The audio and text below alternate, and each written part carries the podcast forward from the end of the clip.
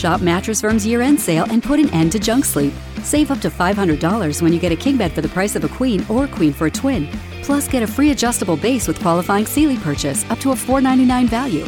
Or shop top selling brands and get up to 50% off select mattresses, like Sealy twin mattresses starting at $224.99 or Serta twin mattresses at $349.99. And shop with confidence thanks to our low price guarantee. Only at Mattress Firm. Restrictions apply. See store for details.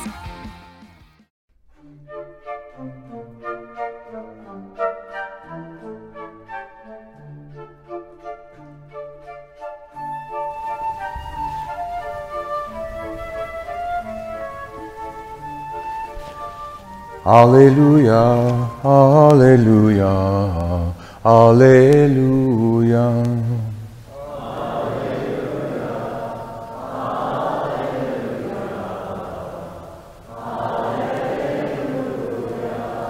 I am the good shepherd, says the Lord. I know my sheep, and mine know me.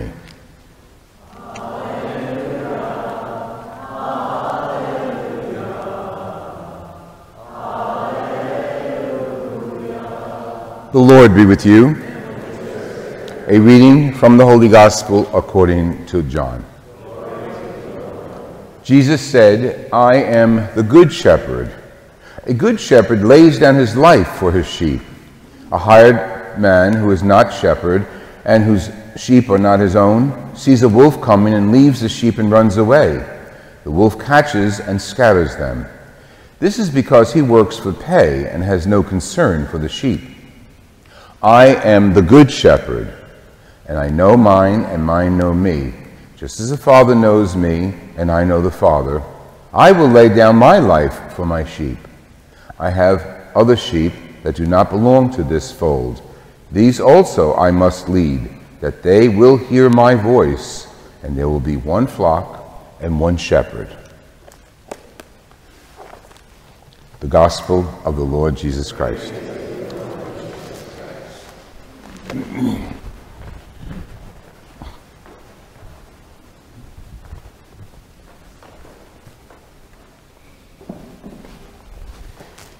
This way, I have access to all of our ancestors and family and friends who have passed as I sit here with you. Okay, St. Charles Borromeo, a good shepherd, and the scriptures make it very clear. Maybe some of the metaphors Jesus uh, uses I lay down my life for my sheep. I guess all of us, first glance, think that's the crucifixion. He's talking about sheep and shepherds, so he's using authentic metaphors. Sheep were put in a, a corral, a fold, he calls them. Okay, and there was a gate. In another part of John's gospel, he refers to the gate. There's a gate, lets them in, lets them out. At night, the shepherd would sleep at the gate so no one would come in and no one could go past him going out. Now that makes a big difference when he says, I lay down my life. So he's telling us, I'm right here with you, right on the ground, laying down my life, so none of you can be lost and none of you will be harmed. Very interesting metaphor he's giving them. And they're, they're, they're an agrarian people. They know what sheep and shepherd are all about, and they know what they do, what the shepherd's role is. Of course, he'll call, you know, Harriet, Myrtle, Bobby, okay? Because every one of his sheep know, know his voice, and they, he has named them, and they're his. Now, you know, I always got a little story. I was in Ireland maybe two years ago. I've been there several times. It's a beautiful country. We're visiting Jerry's relatives. And Jerry said, You want to go see Uncle, I forgot his name. What was his name? Peter John.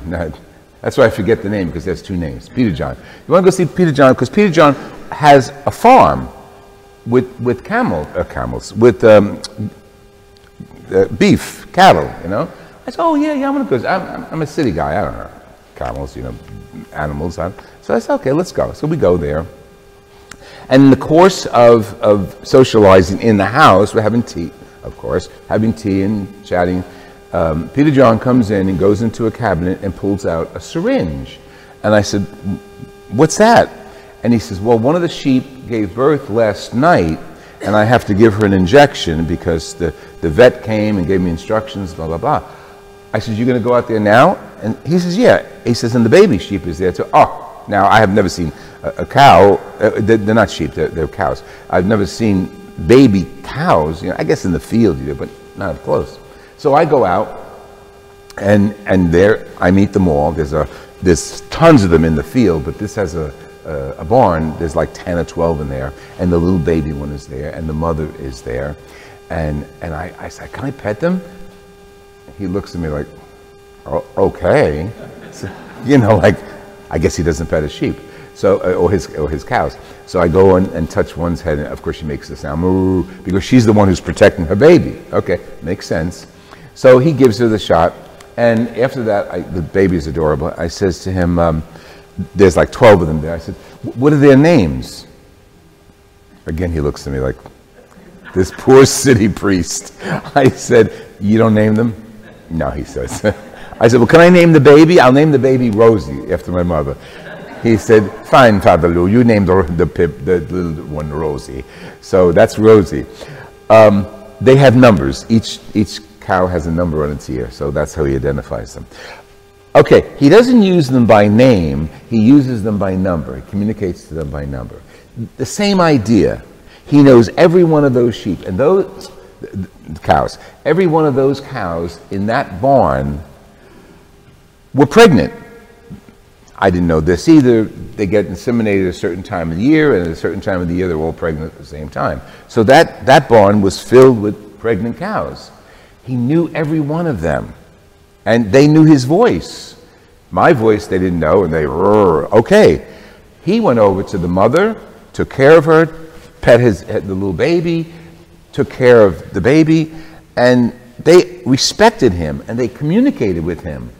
I was amazed. I mean, I, I couldn't live there because it's kind of dirty in, in the barn, but adorable experience. Okay.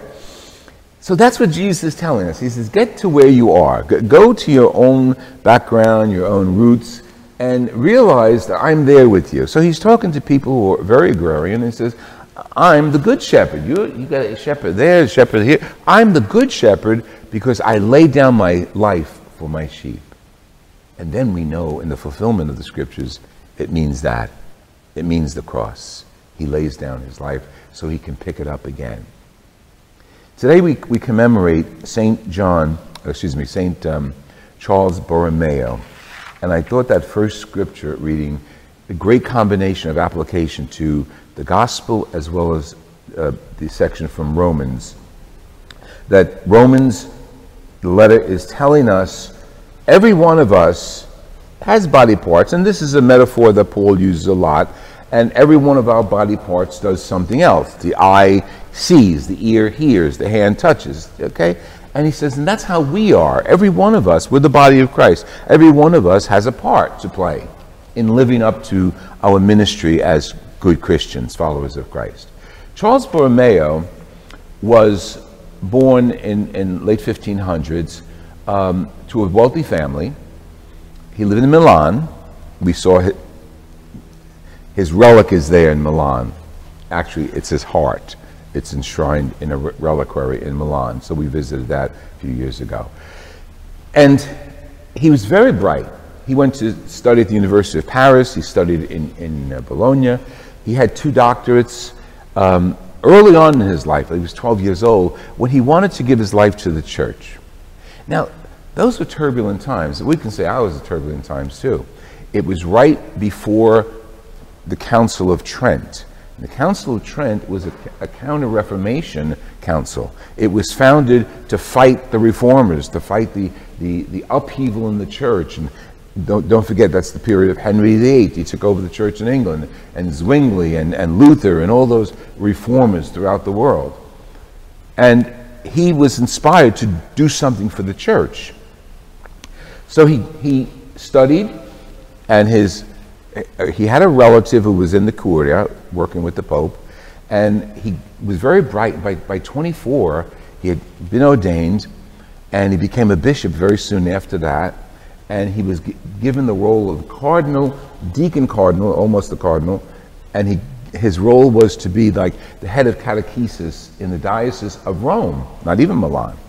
So the Pope wanted to have him educate the people.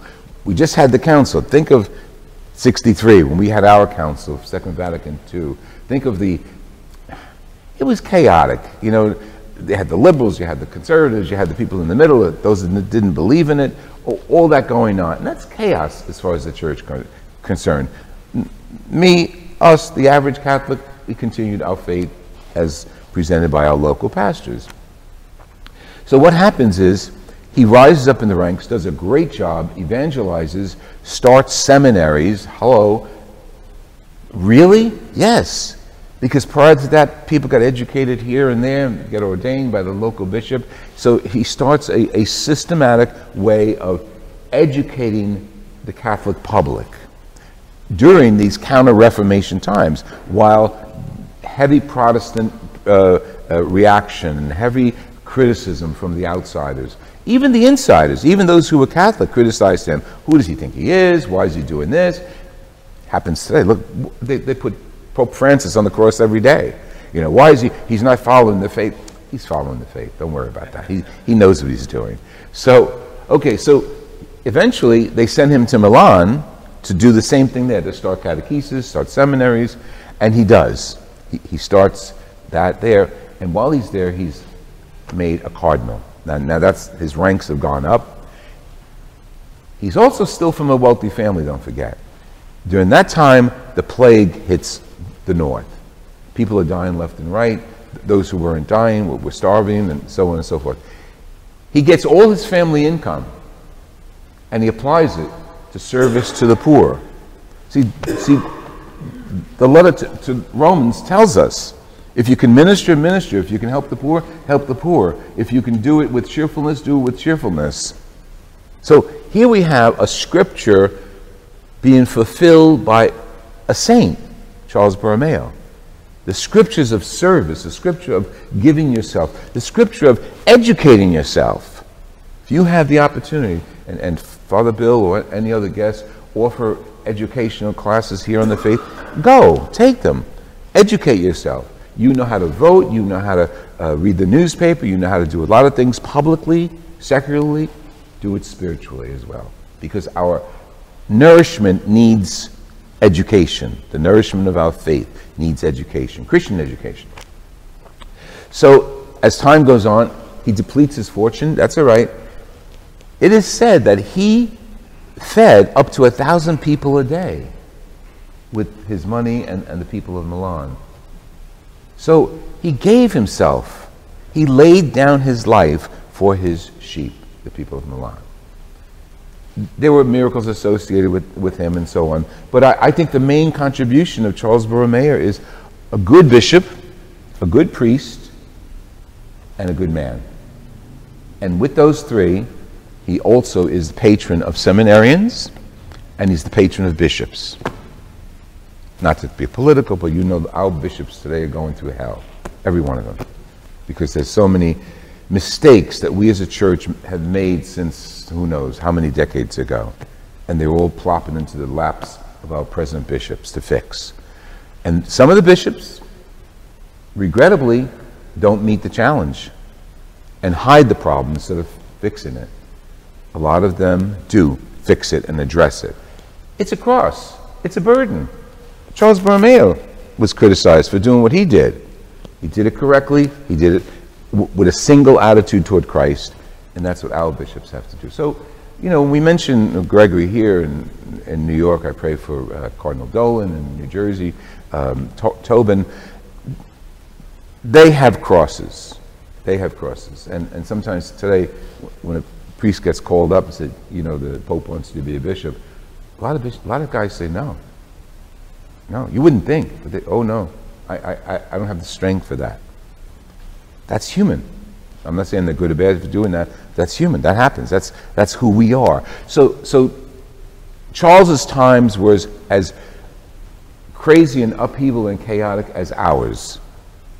But hold on. That's what we're here for. To hold on. Because we're not here for you or me, the pastor. We're here for Jesus Christ. And He's the only one that's going to give us the strength to go out there and do what we have to do from the scriptures, Romans, and from the example of Jesus laying down our lives for each other. It's Jesus who gives us the strength.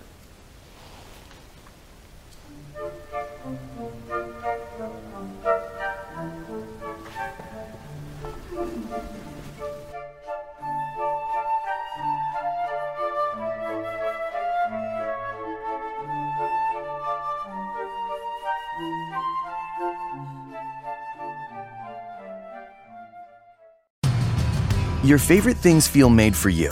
Your education should too. University of Maryland Global Campus, formerly University of Maryland University College, was made to serve the military and working adults like you.